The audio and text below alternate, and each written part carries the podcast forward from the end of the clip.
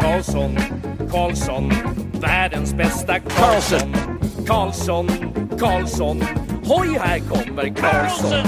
Karlsson, Karlsson, ingen faktiskt ingen annan Karlsson spelar jag så bra som mig. Carlson!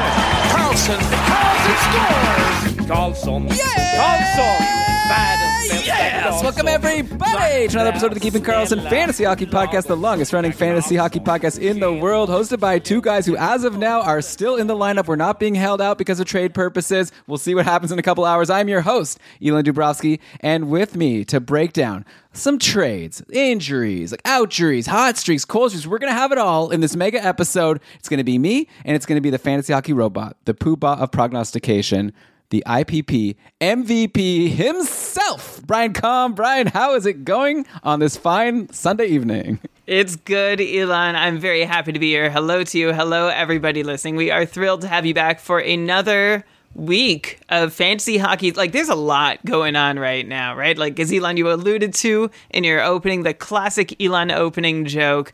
Uh, there's a lot of moving pieces. Everyone waits even for know- everyone waits for that Elon opening joke. I think I think some people end the podcast after that. They just want to find out what the joke was this week. Uh, but there's so many parts moving, and like with returns not even clear. Like we're hearing about trades that happen and not hearing about the returns for like hours later. And we're also hearing about players who just aren't playing repeatedly. Which I mean, I feel for you. I, I have Chychrun in one of my leagues and it's not fun. It's a tough time, but the the light is at the end of the tunnel for seeing all the dust settle and every player get back into action. Let's hope for like no visa issues for any of these guys who've been sitting out for a while. And I'm excited to break down what's happened so far and uh, what hasn't happened yet. And of course, we'll cover the rest through the week on short shifts in our next mega show. But Elon, I'm fired up and ready to go. Yeah, it's going to be a lot of fun. I really hate the uh, players sitting out. Uh, I'm starting a playoff matchup against you, Brian. I don't know if you're aware of this, but in our I didn't know. league, we're playing each other in the playoffs next week. I happen to have one Patrick Kane, and Chicago has a great schedule. They play Monday and Tuesday to start the week, and he's not going to play. Yeah, and he's not going to play for New York. They're going to wait till the last possible minute for cap purposes. That stinks for you, but but I if it makes you feel better, I've got Chychrun. I know. So like I we're we're both suffering here. Yeah. And I was thinking of dropping Gostisbehere for someone in that league to get someone with a good schedule for next week. And now he just scored a goal today, and I feel like I can't. So I don't even know what to do. But I'll figure that out after the show. Brian, we got a lot to get to, like you said. So let's dive in. Uh, of course, after mentioning Keeping Karlsson, proudly presented by DobberHockey.com. If you've never gone to Dobber Hockey, this is going to be the week to do it because I love how whenever there's a trade, they have an article up there written by someone very smart, and they like you know break down the trade, the fantasy impact, and then at the end they have that handy list of like which players kind of gained value and which players lost value. I always find it really nice to read it over. I always check it out whenever there's a trade. That's the first place I go. So check it out, DobberHockey.com. Brian, okay. So let's start with the biggest trade that happened probably this whole season, and we don't even know, like you said, the full return. But we know that Timo Meier is going to the New Jersey Devils. It's been like tweeted by Pierre LeBrun. I think we can can consider this official. Uh, you were telling me that you were seeing that we know some of the return. Shayna Goldman let us know there's a first going back, which like obviously, and then Zetterlund, which okay, I feel like there's going to have. I was thinking like maybe a Holtz or something, but I don't need to speculate. Probably by the time people are listening, they'll know who else the Sharks got for Timo Meier. But wow, so this fantasy impact is huge. Like the Devils are already so good. They just spanked the Philadelphia Flyers on Saturday to the tune of seven nothing with a stacked top six, and now it's just gotten even more stacked. Like to look at the lines, they were running Hischier, Tatar, and Mercer. The red hot Dawson Mercer, who we'll definitely get to, and then Jack Hughes with Bratt and Sharangovich. So I feel like probably Meier's bumping like a Tatar or a Sharangovich. He's gonna like obviously he's gonna be playing with either Hischier or Hughes. So uh, first off, just on Timo Meier himself. This is for sure good news, right? Like San Jose was struggling. He, he's like, you know, like it's gotten a little cold lately. Now he's going to be playing with a superstar, like for sure top power play, I'd assume. Like Palat has been on the top power play. Like forget this guy now. It's going to be like Hischier, Bratt, Hughes, Meier, I'm uh, and Hamilton. I'm assuming like that would be crazy if not, right? So, like, do you agree with me that this is like Timo Meier managers should be like very happy with this outcome?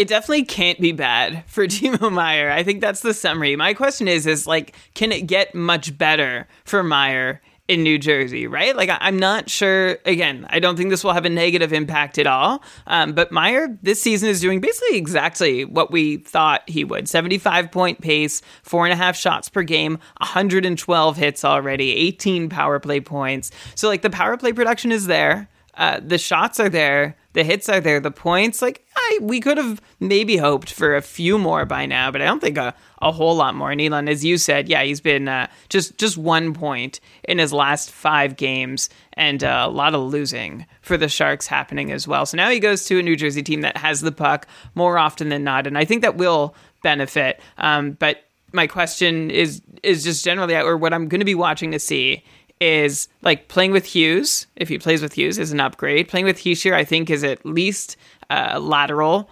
move. And uh, you know, he's leaving Erik Karlsson, but he's uh, becoming a teammate of Dougie Hamilton. Plus, he has that other winger that's going to be with him, like Jesper Bratt potentially. So we're going to be watching to see what happens with Timo Meier in New Jersey. But I think the good news is it's less likely in New Jersey that Timo Meier is going. This is my my gut feel anyway that Timo Meier is going to be on any kind of cold streak as a Devil that he's just coming out of in his final stretch as a San Jose Shark. Yeah, only one point in his last five games. And yeah, San Jose just struggles to score. Like a lot of these games are just like they only scored one or two goals. New Jersey scores a lot of goals, so he's going to be on the ice for goals. I think this is great for him.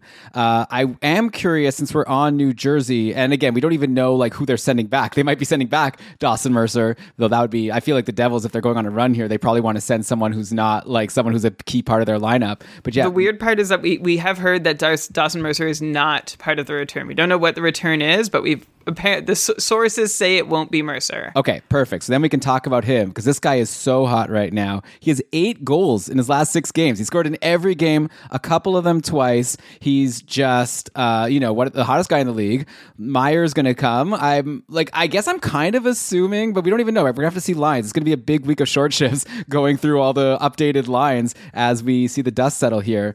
But assuming Mercer sticks with Hischier and maybe and Meier or something like, obviously Mercer's not going to continue this stretch. But I'm curious to know, Brian, if he's still available in free agency in people's leagues, should they be like jumping on Mercer, like almost like irregard? I guess we could say like before and after the Meier news, and if that changed anything. But I was already going to ask you this going into today, like what are we making of this Dawson Mercer hot streak? Because for most of the season, he's been pretty bled, but also for a lot of the season, he's been in the bottom six. He's been like in, on the third line. All of a sudden, he's playing with Hischier and just going gangbusters.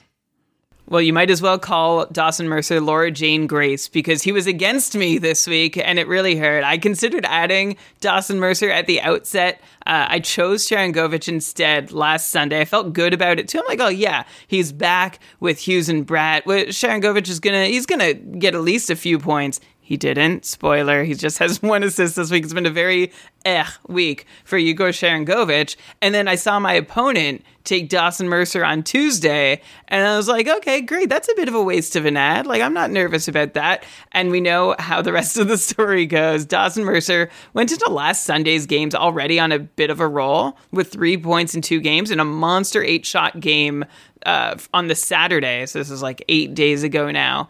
And I don't know why I didn't pay maybe a little more mind to that. I guess I was just too in love with Sharangovich on that top line where he produces. But then Dawson Mercer did something that he doesn't often do, which is he kept rolling all week long. First, Mercer scored two goals on four shots, and I was like, yeah, okay. He does that, like, bad luck for me. It's not going to last. Then Mercer scored a goal on three shots in his next game. Next game, he scored twice on three shots. And his next game, he scored once on his only shot. Altogether, this adds up to six goals on Mercer's last 11 shots, one of those on the power play.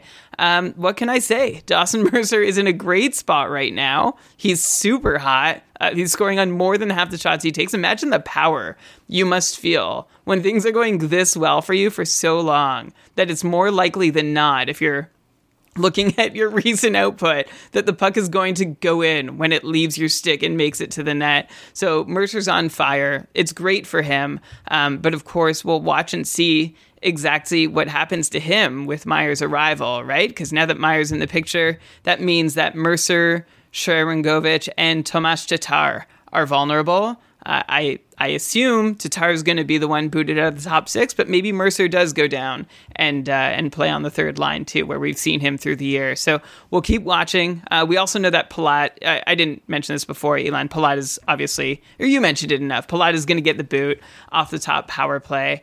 Uh, this makes a, a, really great team even greater. Uh, so Dawson Mercer, I, he's not someone like I'm desperate to hold on to. I think it's like a thank you very much and I'll, I'll see you next time I need you situation. Uh, but it's nice to see, especially the shots coming, like Mercer putting up that eight shot game and then having four and three shots isn't something he does often. Often it is like these one, two shot outings. So a nice, nice week from him. I don't expect him to have another week this good for the rest of the season. So if you had him from this week, congratulations. Enjoy that production.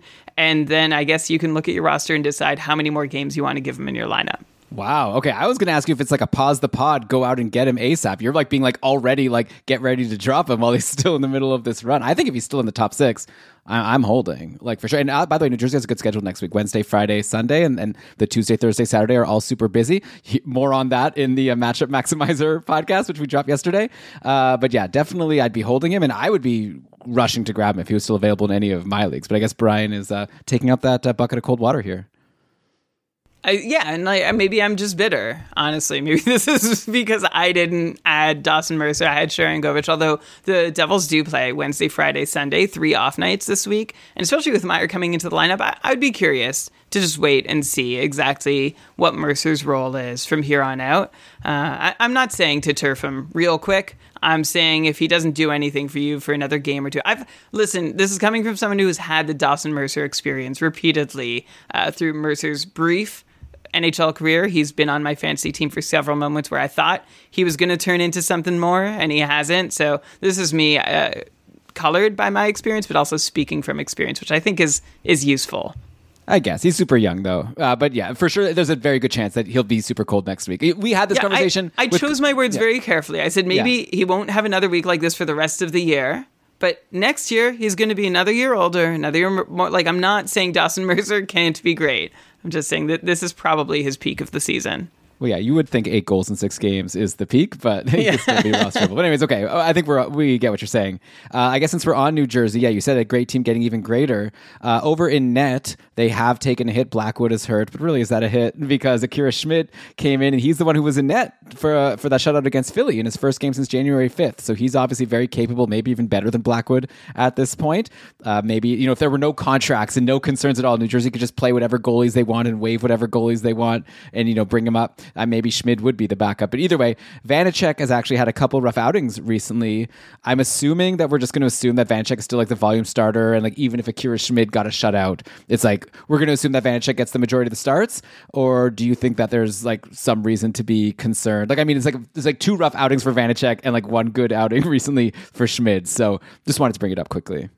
Yeah, I think it's worth um, mentioning. I guess the o- the only thing I'll say, like, I, I agree, Elon Vanecek is the the Devils starter. I guess we're just getting to that point of the season where once the Devils' playoff fate is determined, they might want to rest Vanecek a little more often as they get toward closer to the playoffs. So I don't think Schmid is going to steal starts. Like Schmid's good start.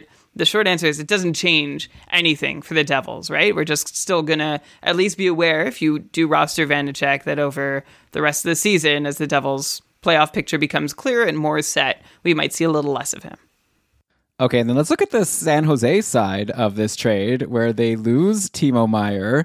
And I'm starting to get a little worried about one Tomas Hertl, who's been having a solid season playing with Meier up until recently, where Meier sat out for a couple games. And Hertl happens to be in a cold streak, one point in five games, just basically the same as Meier's cold streak that he's on. But now Hertl has to try to get out of it without help from Meier. I don't even know if it's worth like diving into, oh, who gets like that top power play spot. Like, okay, in the last game, it was Couture, Hertl. Barabanov, and Nick Bonino on the top power play. So I guess we could what? be throwing out Nick Bonino as like he's the Palat basically now. Uh, you know, bottom six but top power play. We'll see if that lasts if you if you're in a super deep league, I guess it's a little bit of a bump. But yeah, I'm I'm more concerned to just get your take on Meier here, who's yeah currently pacing for 69 points. Uh, his career high is 79. I'm worried that he could go down to like more of a 60 point pace moving forward. Like uh I just, uh, you know, I mean, they have Erik Karlsson still for now, but it's not too much to work with for Hertl. I guess I could also tell you who he's been playing with at even strength. Hertl, Martin Kaut, and Noah Gregor. Those were his line mates in that last game against Chicago. And yeah, you wouldn't be surprised to see that he got no points, only took one shot. Actually, in his previous two games before this this game against Chicago, zero shots in two straight games. So I'm, I'm pretty nervous about Hertl. I have him in one league. I'm in the playoffs, and I really wish that this trade deadline could happen like later. Yeah, it's it's not great news for anybody, uh, for anyone in San Jose, right? This is bad news for Hertl. This is bad news for Karlsson. Uh, I guess I'll keep an eye on a couple guys who you you didn't mention, and uh, they are players who've played a lot with Hertl and Meier over the course of the season, except they were both on Logan Couture's line in the last game, and that's Michael Eyssimont and Alex Barabanov. So Eyssimont uh, has seven straight games where he's put up three or more shots on goal. So th- there's some value there if that's a category for you. Um, but he's been doing this for a while. Like Eyssimont has been like since he was claimed off waivers from Winnipeg earlier in the year. Uh, since he joined San Jose, his role was kind of smallish, but over his last ten games, he's taken 40 shots, four shots per game. I wonder if he shoots more, and if Eyssimont shoots more, I wonder like Uh, this is crazy, okay? Because like we're going deep here, but I wonder if he scores more. Like Eyssimont expected goals rates at five on five are actually really impressive. He has eight expected five on five goals with San Jose, but he's only scored three, and he's shooting sub five percent at all strengths. He is also only participating on forty percent of the goals scored while he's on the ice, which is probably at least twenty percent less than we would reasonably expect from him just because he's a forward and that's generally as low as a forward participates. So either Eyssimont is good and he's just been unlucky, or he's not that great, but brute forces some impressive fancy stats and doesn't have any actual finish to back it up. But he's someone I'd love to see a little bit more from. Uh, Dobber Prospects has his upside set at like a 50 point player. He's 26 years old, was drafted in the fifth round back in 2016. So, not a ton of pedigree. Uh, he's a bit on the smaller side, which to me is a positive rather than negative, but also might explain why he hasn't had much of a shake so far in the league. But he's getting more than he's ever had before um, with San Jose this year. So if he continues getting decent deployment, uh, I assume the shots will keep coming, and I'm wondering if the goals will at one point too. And then the other player is Alex Barabanov, who is, I think, going to get to try and be the guy now. Right? Like he looks like a good player. He looks creative, not like fully well rounded, and certainly not as dominant as Timo Meier. Few players in the league are. But we'll see if Barabanov can do anything with this opportunity now that he is going to be, he's the best winger on the team now. So I think they're going to be looking for something from him, and he's going to have a chance to prove himself in a way that he hasn't totally yet. So Barabanov and Eyssimont are two guys I'm looking at, believe it or not, Elon, even more than Nick Bonino. You know what, man? That's just kind of sad when you say that Barabanov is their best winger. It's going to be a rough end of the season, but I guess that's what you want, right? Because then they can maybe go and get Connor Bedard. Uh, obviously, like Eklund one day soon will be their best winger. But uh, it seems like the Sharks don't have any plans to bring him up, at least for now. Uh, all right, so that's that trade. Brian, we still have like a lot more to get to because this isn't something that wasn't even originally planned to be on the show. So we're going to get next to a bunch of injuries, and we'll cover some more trades along the way. Uh, we'll be back in just a sec. You're listening to Keeping Karlsson. All right, we are back. We've covered Meier for now. Again, like the short shifts guys, Lewis, Shams, Jeremy, they'll for sure look into the lines once we get it and like you know the actual games that happen throughout the week on tuesday and thursday. You definitely want to be subscribed to keeping Karlsson in order to make sure you're going to get all of those episodes. Uh, but in the meantime brian i want to talk about an injury here on winnipeg. Cole perfetti likely out for the season on it on its face, it's not like the most fantasy relevant piece of news just because Perfetti hasn't been worth rostering for most of the season. He's had little runs and he's always gotten good deployment. Like he played a lot with Scheifele and Wheeler, and then lately the lines have been shifting around a lot. But anyways, Perfetti's gone, but it's like kind of perfect timing, or maybe it's like not a coincidence that Winnipeg decided to give a, a pick away to trade for Nino Niederreiter from Nashville. So all of a sudden now Niederreiter is likely, I'd assume, and again, this is just me assuming. I could be totally wrong, but I'd assume he's going to slot into one of these top six spots that that Perfetti was taking. So in the last game for Winnipeg, they were rolling with Ehlers, Scheifele, and Wheeler, and then Dubois, Connor, and Sam Gagner. So I don't know. Like this is just a guess, but I'm assuming that there's a decent chance that Nino Niederreiter could end up slotting in with Dubois and Kyle Connor, or, or they could shake up that top six again. But you know, play with two of these really good five players. So I become a little bit interested. Like Nina, it's not like Niederreiter hasn't gotten okay deployment in Nashville. Like recently, he was playing with Matt Duchene, but you know things weren't going like super well for him there offensively. Though uh, recently, we're looking at four points in Niederreiter's final three games with Nashville. So he is kind of holding a hot stick right now. He's likely going to get onto a good line. So Brian, I'm curious to get your take on if you would be looking into free agency to grab Nino Niederreiter if he's out there. Yeah, I'm at least considering it. Like this puts Nino Niederreiter back on my fantasy radar, uh, just because, well, as you said, Elon, it seems pretty easy to calculate where Niederreiter might fit into the Jets lineup. Perfetti's injured, he's gone, and Nino Niederreiter, the new arrival, can step right back in. Right now, uh, t- in today's game, Sam Gagner was holding that place in the lineup with uh, Pierre-Luc Dubois and Kyle Connor. I expect you know that again like Gagner to just be a placeholder there and for Niederreiter when he does start playing as a jet I expect him to have value that falls between Perfetti, Wheeler, like somewhere in there, maybe like a Igor Sharangovich mentioned earlier in the show. Uh, I think my biggest concern for Niederreiter, though, is that Winnipeg has bigger problems right now than just missing Perfetti. They were shut out for nothing today by the Isles, and this was on home ice too. So now the Jets have been outscored 11 to 2 in three straight losses. Uh, they did put up a win against the Rangers before that run of three losses, but then before that win, they were outscored 7 3 in two previous losses. So that all means they've lost five of six, been outscored handily, and they don't have a lot of time to figure things out. They can't just keep relying on Connor Hellebuyck to keep them in game. So we'll see how much Nino can contribute to the cause, but it's not a slam dunk that he's going to be valuable. But if you've ever put any hope into, uh, like I said, uh, Cole Perfetti or Blake Wheeler or Igor Sharangovich this year, then I think you can put a similar sort of hope into Nino Niederreiter. Yeah, uh, blank I blank O is how we're starting the show today on Keeping Karlsson. But I don't know if that's an episode title for you. We've got we did Timo, now we're doing Nino. Are there any others in the league that we'll be able to get to next? Well, there's Bonino. Oh yeah, that's true. Uh, okay, well we already covered him as well. Uh, but then looking over on the Nashville side, uh, it's kind of interesting. So they lose Niederreiter, and Nashville's in like an interesting spot currently where there's a lot of interesting players, fantasy wise, that are like low rostered, which is kind of our bread and butter here, right? Because yeah, if like Filip Forsberg was doing well, we could mention it, but no one can actually add him in our league. Uh, but uh, you know, Nashville has a lot of guys that low percent roster that are doing really well. Like I'm looking at players like uh, Mikael Granlund. First of all, has been you know dropped in a lot of leagues. He's really heating up lately, and then like kind of some lower like name players, like players that maybe some listeners haven't heard of, like Tommy Novak, eight points in his last four games, uh, has been playing on the top power play. Nashville's actually in the middle of a game right now versus Arizona. So I'm just going to go to uh, Frozen Tools here and check out the lines in this current game. And yeah, Novak, Glass, Granlund, Duchene, have, and Josi have been on a power play. And so Novak is looking really good. Brian, I grabbed him in my Dynasty League when he first got called up. He's looking like maybe this is a real keeper, not just uh,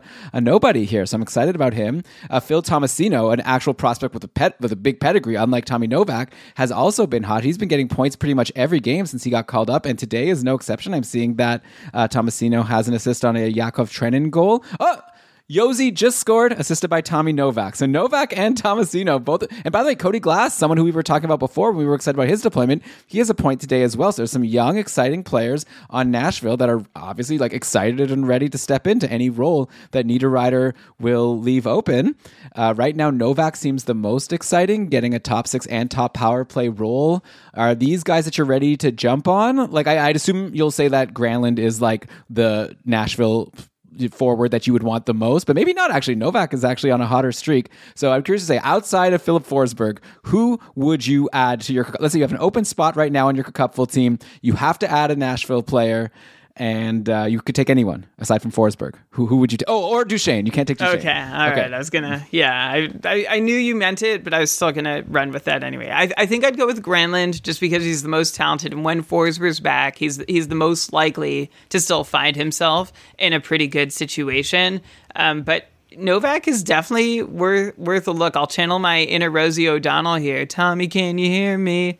Did you ever watch? Uh, This is, too long ago for probably most people listening. Uh, okay, well, so Novak had like this other streaky run a little while back when he made his first appearances for Nashville this season. He had eight points in 10 games in December and January. And now with this current run that Tommy Novak is on, uh, he's on a 62 point pace, four goals in his last four games. Uh, the the downside of those four goals is that they've come on just six shots. So you're not going to get a whole lot of goals while you are taking just six shots on net over four games, uh, which is like one and a half shots per game on average. Um, Novak sort of has this reputation, though, as a pass first player from his time as a pro so far. He was a third rounder, 85th overall back in 2015. He's now 25 years old and really just getting his NHL career started after having been a, basically a point per game player in the HL over the last four seasons. But that point per game production has been super heavy on assists. So it's actually strange to see him finally come up, get his first taste of the NHL, and suddenly start scoring, which he's at, at a rate he never has. Um, all of Nashville has been doing that though. They've been on fire lately. I don't know if you remember Elon, but on a show, I think it was last week, they had scored seven against Florida. I'm like, okay, all right. I'm not going to get too excited about any of these single game performances here that the Predators put up against Florida. Bob had a bad game. They only took 26 shots. And then, sure enough, uh, followed up. They the Preds have followed that up with 14 goals in their next three games. Still not shooting very much, like still 26, 26, 31 shots. And now they're scoring on Arizona too.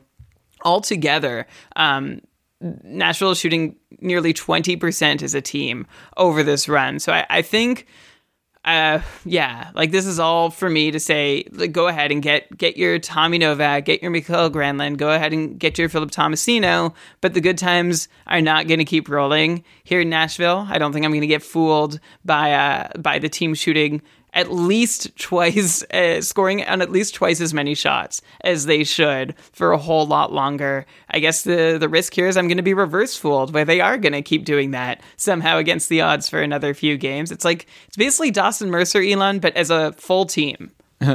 Right. here's my here's my question to you though. Like you're saying you think that they're, you know, not gonna be able to score on as many of, of their shots as they have been, which makes sense. Is there any like room for possibility though that we should open that maybe they'll just start shooting more? Or do you think like or is that like harder to assume will happen because I guess it's a whole season? Like is this like a more recent thing that they haven't been shooting a lot? Or you're just basing this on like they're just not a team that shoots enough to score this many goals?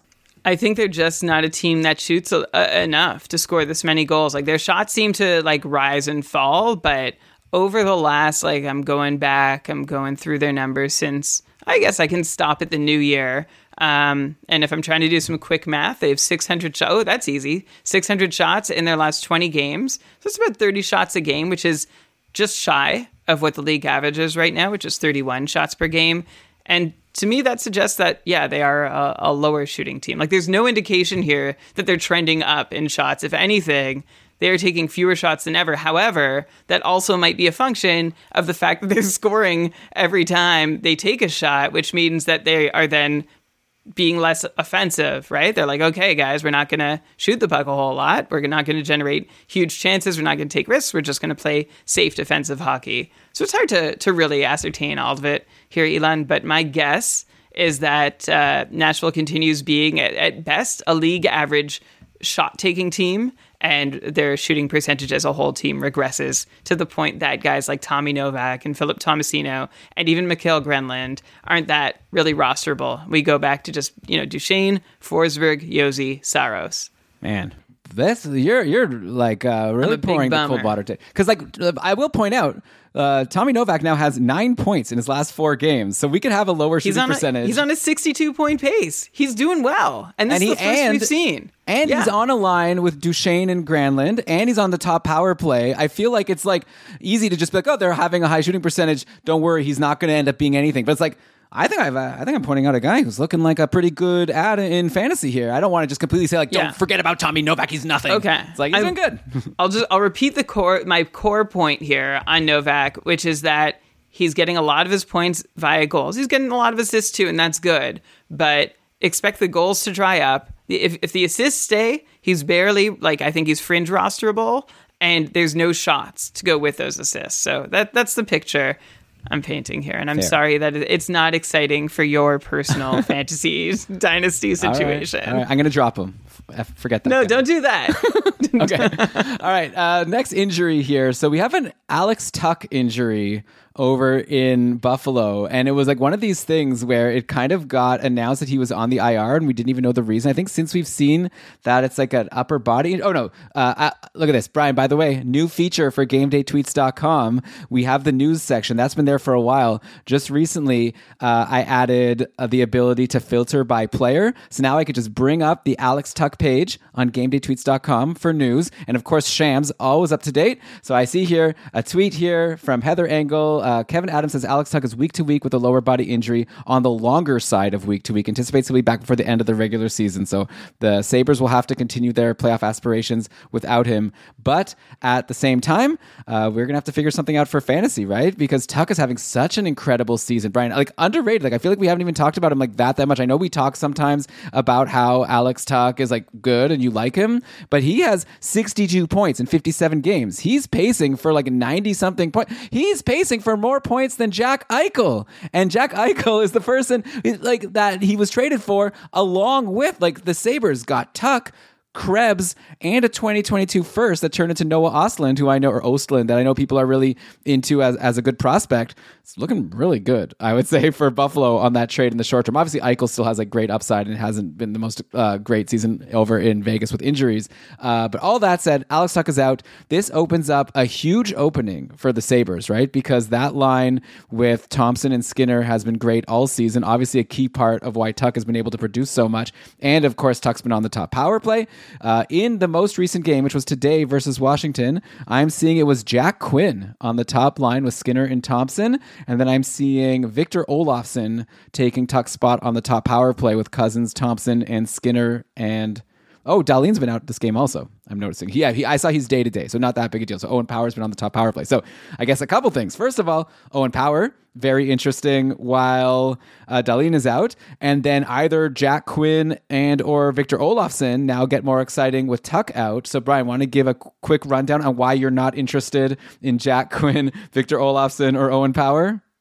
No, because I am interested in them, Elon. I'm not. Uh, I'm not going to fall into that trap that you've just set. There was a bit of line shuffling happening in Buffalo lately, anyway. But Jack Quinn, uh, you you really summarized it, Elon. On line one, that had a successful. I mean, Buffalo just hammered the Caps today, right? So Jack Quinn on that top line. That top line won the goals battle two to one, and Quinn had an assist on both those goals, but he didn't take a shot in 13 and a half minutes of ice time. Then you have Vinny Hinostroza making his triumphant return to the NHL uh, as a call up to play on that second line with Casey Mittelstadt and Dylan Cozens. And that second line won the goals battle three to one, and Hinostroza had one of those goals and an assist on another in 14 and a half minutes of ice, along with three shots on goal both these guys seem like a pretty interesting add to me. And then you've got Victor Olofsson, yeah, going up to the top power play where he's been for a while, but he's not.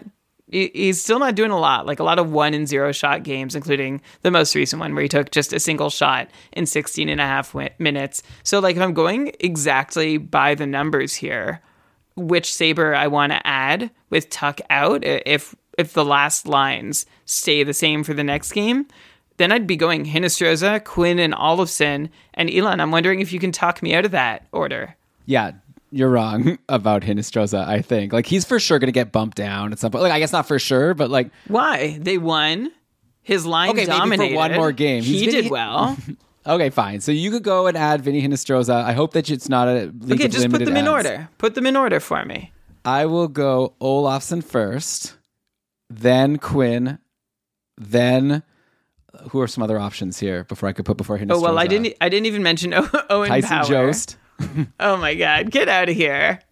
You're just Maybe mad I'm- about. You're just mad that I uh, hurt Novak's trade value for you. Maybe you're right. I don't know. It was a good game for Hinostroza. He's just been such like a. I feel I'm playing the Brian now. I'm just like he's done nothing for so long. Hinostroza played the the more time than Jack Quinn. Yeah. Yeah, maybe Yeah. you're right. Okay, I shouldn't say that. But all interesting. I guess we'll wait for the Nine lines points in eleven games in the AHL. okay. Okay, check the lines. I, I take it all back. I wish I could just delete this part of the podcast, but we're not doing edits today as we decided. So we're just going to go forward with it. Hinostroza, Hinostroza, if he stays on the top, I want anyone playing with Tage Thompson, right? That's that's really the point. But that's Jack Quinn. Yeah, well, you're saying that Hinostroza was there at some point. No, I'm saying he was on the second line and doing well. Well, I'm seeing here on uh, Frozen Tools that there was one minute and 50 seconds where Skinner, Hinostroza, and Thompson played together. So who knows? Yeah. Well, Seems yeah. like we're gonna maybe see some new lines next game, so you're gonna have to follow at Game Day Lines to see. Uh, but yeah, so there's an opening here. We'll names names don't it. matter. Guy with so would you prefer the guy playing with Tage at even strength versus the guy playing on power play one? So like let's say this is a last game it would be Quinn versus Olofsson. Who would you rather? Yeah, it's tricky. I guess it depends, obviously, who Olofsson is playing with at even strength. But yeah, if he's playing with Krebs and Peterka, which is like great players for the future, uh, I don't know. It's very close. I don't know. I would probably take the guy on the top line. I guess if I had to pick one. Okay. So Jack Quinn first. Yeah, if well, yeah, but of course the problem is that if the lines could change mid game, that makes him less exciting as opposed to someone who you think is like more locked in. Anyway, and then like I mentioned, I don't think it's for long, but Dahlin is day to day. So for any games that you could get Owen Power while he's on the top power play, did he get any points today in this game against Washington?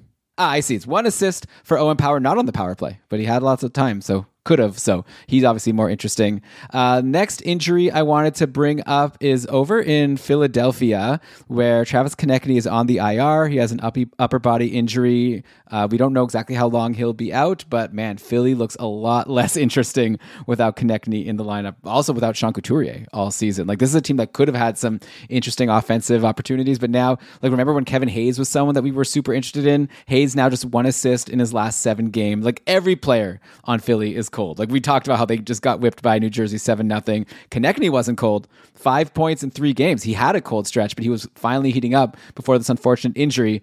Brian, I'm just going to throw it out there. Like, is there any Philadelphia forward worth holding right now with Konecny out? Like, I think I'm going to take one of those Nashville guys, like a Tomasino, Novak, Granlund. Give me like Jack Quinn. I think over every Philly for like if I'm talking about for next week, like just right now, I'm trying to win a playoff matchup or like I'm trying to get into the playoffs. I just don't see a reason to hold a Philly forward. But please uh, tell me why you disagree if you if you do, because there's probably like a lot of them available in free agency right now, including Kevin Hayes. I'll bet you he's getting dropped all over the place. Yeah, he is getting dropped all over the place, and for good reason. I mean, it says a lot as we've if we as we followed Travis Konecny's success this season. The common line is that he has been a participant on, or at one point, uh, ninety percent of the goals scored while he's on the ice. And that just speaks to how central a role he plays. You know, usually we'd say, oh, that's not sustainable. But with Konecny, we're like, well, that is the only way Philly scores right? Like he was important to either creating the goal or scoring it himself.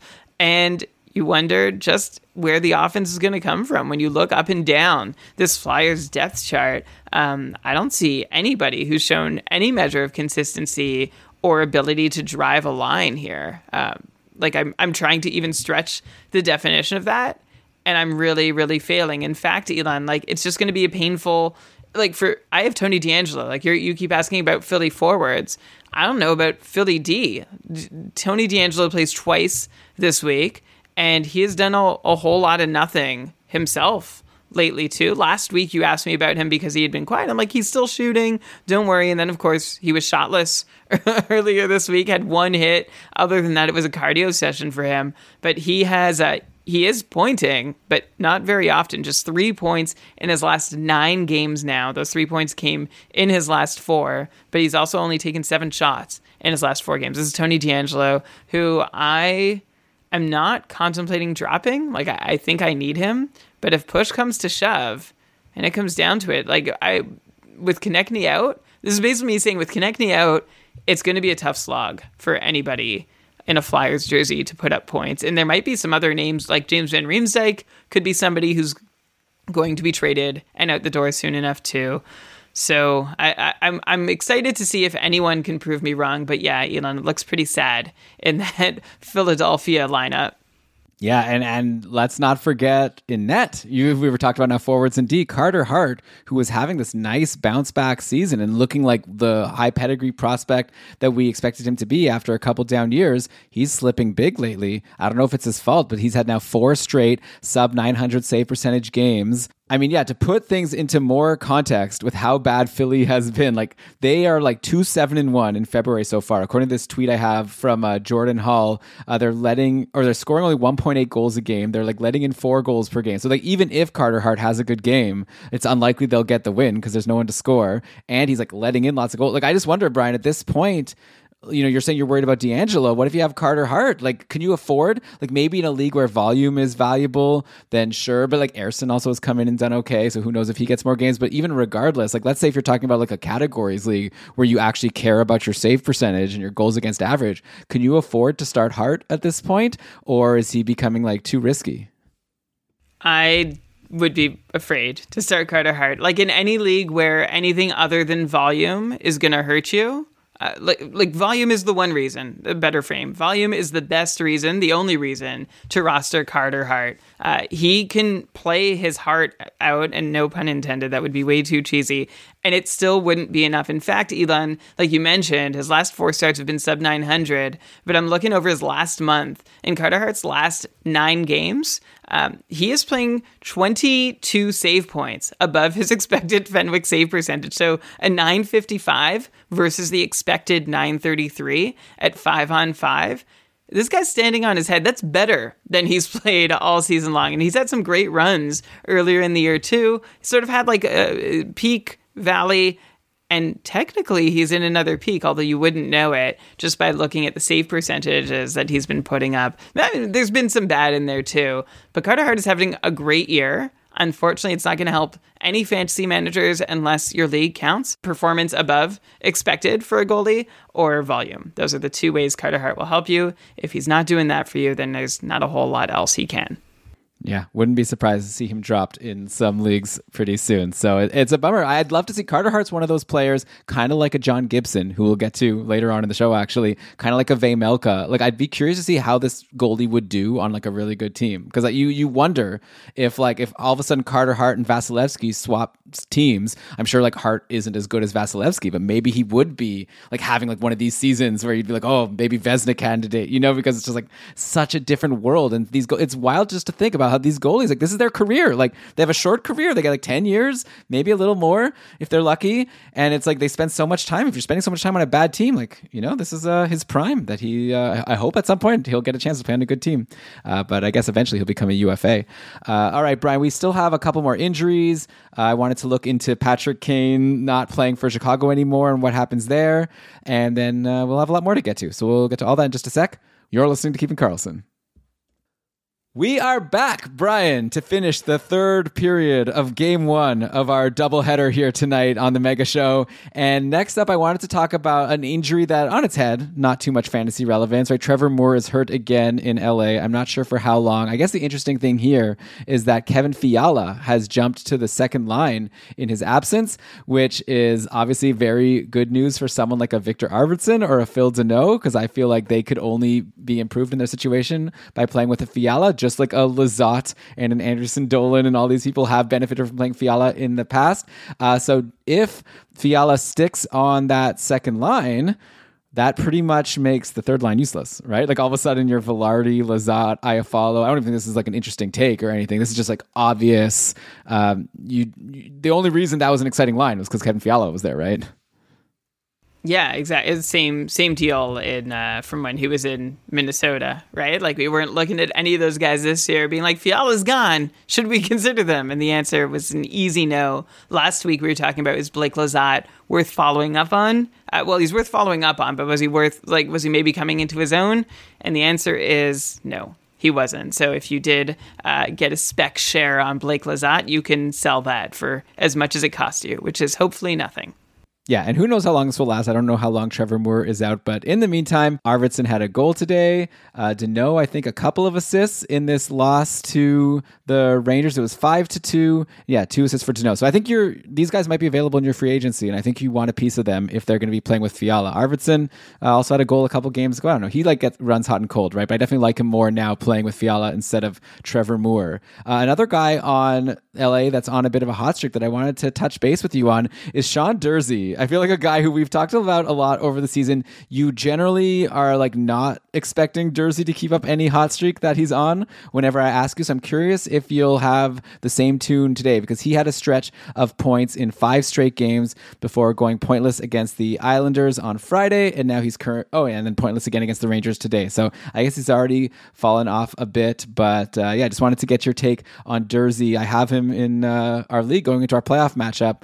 Should I drop him if to to get someone who plays more games? Uh, no, you should hold on to him, and I'm gonna try and let you decide whether that's reverse psychology or not. Uh, but for the listeners, Elon, don't listen. I think Durzi is he's okay, right? Like there's a he's on a 45 point pace for the for the season. That's about what we could expect, and I think he has overperformed to get to that. 45 point pace with 14 power play points that have largely come from the second unit. That's more than what I would expect full season production from the second power play unit to be. And Durzi, of course, has only played 58 of the 82 games that we consider a full season. So at, at five on five, uh, like definitely kudos to Durzi for his production, but I think he's probably like a 40, maybe 45 point player. Um, over the course of 82 games in his current deployment situation, which could still be worthwhile to you, right? And it's nice that he goes on these runs from time to time too.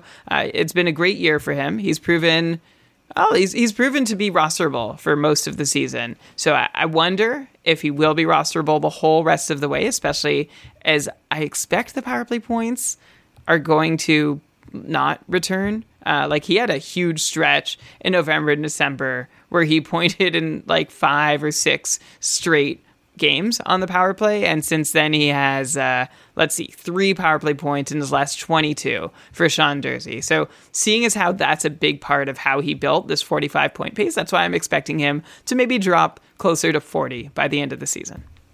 All right, that's reasonable, Brian. I just dropped him. And I added David Krejci, who plays. No!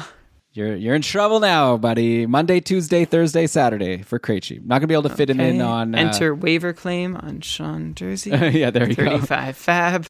By the way, uh, Andy was saying we should bring up Matt Roy since we're on LA. He did score today. Before that, he was pointless in three. Before that, he had a one goal, one assist game.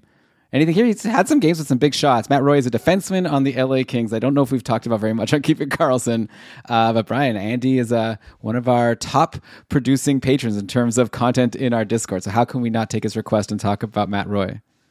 Uh, yeah, yeah. Let's let's talk. I think we have talked about Matt Roy. Uh, we we've covered him also a couple times over the years too. Um, sometimes he produces, more often he doesn't, and uh, good for him for having a nice little run of production. This is a guy who's been like a 20 point, 25 point player tops through his career, and I expect that to continue to be the case. I don't see anything that's changed, especially because he is now like decidedly, he's actually down in minutes this year compared to the last two. And one of those reasons is the emergence of the recently signed and locked down Mikey Anderson on the top pair with Drew Doughty. Yeah. Okay. So there you go. There's our Matt Roy content for the evening. By the way, since we're on the Kings, also, by the way, today they played Jonathan Quick against the Rangers when Quick had already played the last game. What are you doing? Are you then- trying to lose? Like, anyway, so Quick, like that was quick. yeah.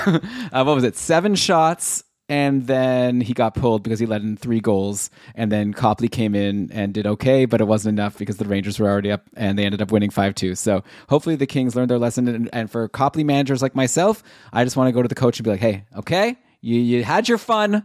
Stop trying to make like Jonathan Quick gave you a win. Be like on a back to back. Just be happy with that, and don't try to fly too close to the sun and give him like two games in a row. Don't be don't be dumb here. Okay. I, I have feel like the Kings were trying to see if maybe just maybe, you know, if they want to be like seriously contending for the playoffs and in the first round, uh, couldn't they maybe use Quick to spell Copley just a little? Like, is he a half decent spot start backup option for them? And uh, well, they, they got their answer today as they have every other try- time they've tried to play Jonathan Quick, and that was a resounding no. Right now, they're, they're second in uh, the Pacific right? I'm just looking at their points percentage to yeah, they're they're basically about tied with the Oilers and uh, considering games played and whatever. And uh, I don't know. It seems like the Kings should probably be in the market for a, a more reliable backup at the deadline if they can afford it. We'll see. Yeah, the problem is they'd have to get someone to also take Quick back. But I guess he's uh, last year of the contract. Would they though, or they just hold on to Quick? Like and have three goalies? Well, like they don't need to use Quick. Yeah, but they can't send him down to the minors, and so it's you don't want to be holding three goalies. like wasting a roster spot Yeah. on him. Yeah. Well, I mean, so what would you rather? Would you rather not have somebody? Because Copley has been, he's been okay. He hasn't been as good as he started out. He's still been like he's had his good days and he's had his bad days. Uh, more, you know, more more evenly split lately than they were at the start of his run. So, what would you rather have? An actual backup that you could trust to give Copley some rest and quick in the press box or just get destroyed, you know, one out of every five games when you're forced to start quick. No, I think you want another. I think what you do is you go to Arizona, who's always willing to take on contracts. You trade Quick and someone really good and a pick and whatever, and get Vejmelka, and there you go. Problem solved. Boom. Oh, and give something even better, and then get Chychrun also. Then How many cooking. teams would have their problems immediately solved by Karel Vejmelka? I mean, uh, I don't know. Like he would solve a lot. Like he is, he's out there and available. I, I wonder what he's gonna, uh, what he's gonna get on the market because there's a lot of teams who could use someone just like him. yeah, well, he's cost Short, controlled. medium, and long term. Yeah, like he's under contract still for a couple years with, for a low amount of money. So I, I'd assume that he would be really valuable to a lot of teams. I don't know if Nashville or sorry, if Arizona would trade him. Why am I thinking of Nashville? I don't know. Anyway, Brian, let's continue on here with uh, not an injury, but yeah, we brought up Patrick Kane and how he's not playing. Apparently, he like might not get traded. Apparently, it was like he his agent said something like he needs to like contemplate what he wants to do because Patrick Kane has a no trade clause, right? So that's the whole thing. It's up to him whether he gets traded. And I've seen tweets about like he only wants to go to the Rangers. That's the only team he's considering. So I don't even know what the, the situation is. He sat the last game. Maybe he's like going to tonight decide. You know what? I do. He went. Apparently, he flew back to Chicago while the rest of the team went on a road trip to Ca- California, and maybe he like was sitting in his room, just like looking at his photo album of all the good times and trying to decide whether he wants to move on or not. Um, but assuming Kane has played his last game in Chicago, are we in a Philly situation where we just don't have anyone that we're interested in? Because, like, specifically, I think the real tricky guy is Max Domi, right? Because he is also someone who's likely to get traded. And he's on such a crazy streak 12 points in his last six games. And he scored a goal and took eight shots in his last game against San Jose. And this was like not playing with Patrick Kane. He was playing on a line with Kurashev and Athanasiou. Domi was clearly like the best player on the team. I don't think that's a, an unfair thing to say at this point. So I guess my general question is I've always thought of Domi, or at least lately, you know, as someone who I'm interested in if he's on a good line, but I don't think of him as like he's Max Domi. He's like a really good player. I want him. But like, are we getting to a point where we need to consider the possibility that actually now Max Domi is like good again, like we thought he was in his first couple years of his career? Uh, like if he gets traded somewhere, are we interested, or do you think that's just like no, he w- he needs to have good line mates to be good. I'm just curious to get your current vibe check on Max Domi and his skill, regardless of line mates. Yeah, it's a great question because Max Domi, for the for the first time in his career, his stat line is elite. Twelve points in six games, four goals, eight assists, and as you mentioned, Elon, he's got shots to go with it too, which he has not regularly had through his career. Like this is a guy, uh, Max Domi. The last two seasons, he shot. He took fewer than two shots per night. And then two seasons before that with Montreal, he took two and a half. But before that with Arizona, also fewer than two shots per night on average. So all of a sudden, for him to be taking uh, more than like at least two shots a night and often more, it's huge for him. Has he turned over a new leaf?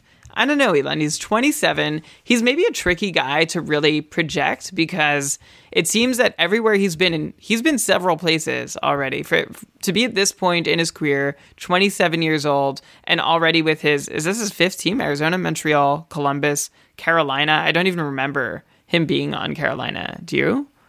Last uh, season he was he was with Columbus and Carolina. Elon, who do you think he played more games for? Like I can't picture him. He started in Columbus and then he got traded to Carolina, right? Oh right, he started in Columbus because we were like maybe he could be that center. That yeah. Anyway, he's been around, and I think there's a reason he's been around, which is that a team sees potential in him, and then they don't see him able to sustain, you know, any level of two-way play that makes them trust him enough to give him a starring role. Of course, in Chicago, that's like an asset right now to have no two-way play. Like go out, be exciting, create offense, and uh, do absolutely nothing on defense, and we'll be into you. Uh, the thing is that I've also heard that Domi is like his name is in trade rumors too, so he might be on his way out as well. But in the meantime, he's probably enjoying for the first time in his NHL career getting an opportunity to be the guy and probably to just do whatever the heck he wants out there because the expectations for Chicago are to lose every single night. And so even if he scores a couple times, his defense will make sure that uh, that's made up for on the other end. Okay, yeah, I think that it'll be really fun. Yeah, like I, I mentioned that that he's probably going to be on the move, but uh, yeah, I'm very curious to see how he'll do in a new situation, like not with Patrick Kane, if he'll be able to keep up this great season that he's been having. Uh, all right, Brian. So I guess with that, we might as well take another break and end part one. I've got a lot of fun stuff I think planned for when we come out of the break. I want to go through a bunch of defensemen. We've talked about a few so far. We talked about Sean Durzi. Uh, we'll see if there's any that you're more interested in. Just a lot of D on my mind, actually, like guys on hot streaks, guys in new situations, guys on like big cold streaks. I'm talking about you, Aaron Ekblad. And yeah, so we're gonna do some D, and we still got some injuries, and uh, or no, I guess we did the injuries. We got some outjuries. I want to talk about. Basically, goal. A bunch of goalies are healthy now that we could get your take on. Then I got hot and cold streaks. I don't know how we're gonna fit it all into an hour, but we're gonna do our best to try. We have a just as a nice bookend from the start of the show. We finally have the full return from the Timo Meier trade. So the Oh. Devils get Timo Meier and uh, like bottom pair defenseman Scott Harrington, and the Sharks get Shakir Mukhamadullin, Fabian Zetterlund, Andreas Johnsson, Nikita Okotiuk, a 2023 first, and a conditional 2024 first. So uh, there's I don't know who Nikita Okotiuk is, but I know Mukhamadullin is like a half decent prospect. At least I'll have to look more into these names, but there it is. Yeah, I think clearly the the real return is like the, these two firsts.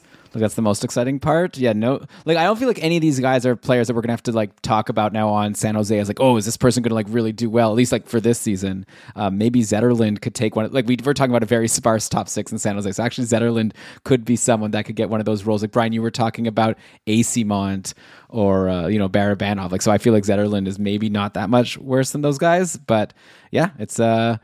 I think it's not bad for Sharks. I don't know. I guess we're I'm not I'm one of these like uh, big, big guys just give a take on like the trade overall. But I think two firsts for Timo Meier can't really complain. Two firsts and Mukhamadullin is a is a first rounder also from 2020, who's picked 20th overall. Okay, so yeah, Yeah. let's see how it turns out. Well, we'll have to check back in in like four or five years and see how this trade worked out for San Jose. All right, so with that, Brian, like I said, we're gonna come back with lots more. Hope you enjoyed part one. If you want to listen to more. Just open up your podcast app. You, if you're subscribed properly, as we you know implore you to do, then you should already have part two waiting and ready for you. So we'll talk to you soon. See ya.